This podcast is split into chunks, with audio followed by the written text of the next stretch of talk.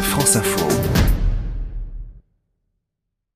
Facebook, Twitter, YouTube, des réseaux sociaux considérés comme illégaux et immoraux en Iran. Les autorités les ont interdits, seul Instagram est toléré et aujourd'hui 24 millions d'Iraniens y échangent photos et vidéos. Ça représente 30% de la population iranienne. Cyril Guinet du magazine Géo. Si on fait un comparatif avec la France, en France il y a 18% de la population qui utilise Instagram. C'est effectivement énorme. Début janvier, l'autorité judiciaire annonçait qu'elle allait contrôler Instagram, mais ça n'a pas duré.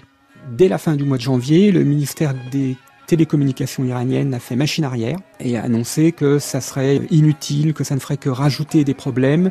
Pour l'instant, Instagram reste un espace de liberté pour les Iraniens. Instagram nous montre un Iran loin des clichés, mais danser ou chanter peut être vite considéré comme un crime contre la sécurité nationale. Certaines jeunes filles se sont montrées en train de danser dans leur chambre, montrant même parfois leur nombril.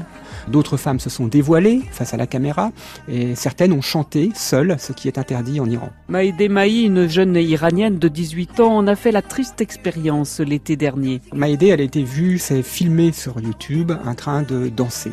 Elle a été arrêtée avec d'autres femmes mannequins qui se sont montrées sur Instagram et elles ont été obligées ensuite de faire une confession à la télévision où elles sont apparues entièrement voilée et en larmes et regrettant amèrement d'avoir montré le mauvais exemple.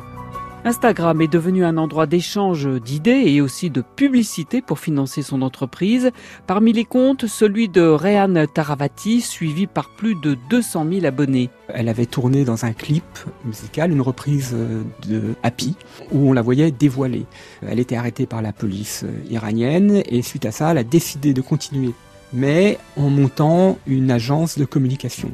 Elle incarne la femme moderne qui gère à la fois son foyer, son travail, qui trouve des solutions partout. Autre compte, celui du photographe Ali Kaveh. Il rassemble 3 millions de visiteurs chaque mois. Il a monté une page Everyday Iran, dont le but est de montrer un Iran différent des images d'actualité qu'on a l'habitude de voir, l'Iran des mollahs ou l'Iran de la guerre ou l'Iran des manifestations. Lui, il veut montrer le quotidien de milliers d'Iraniens.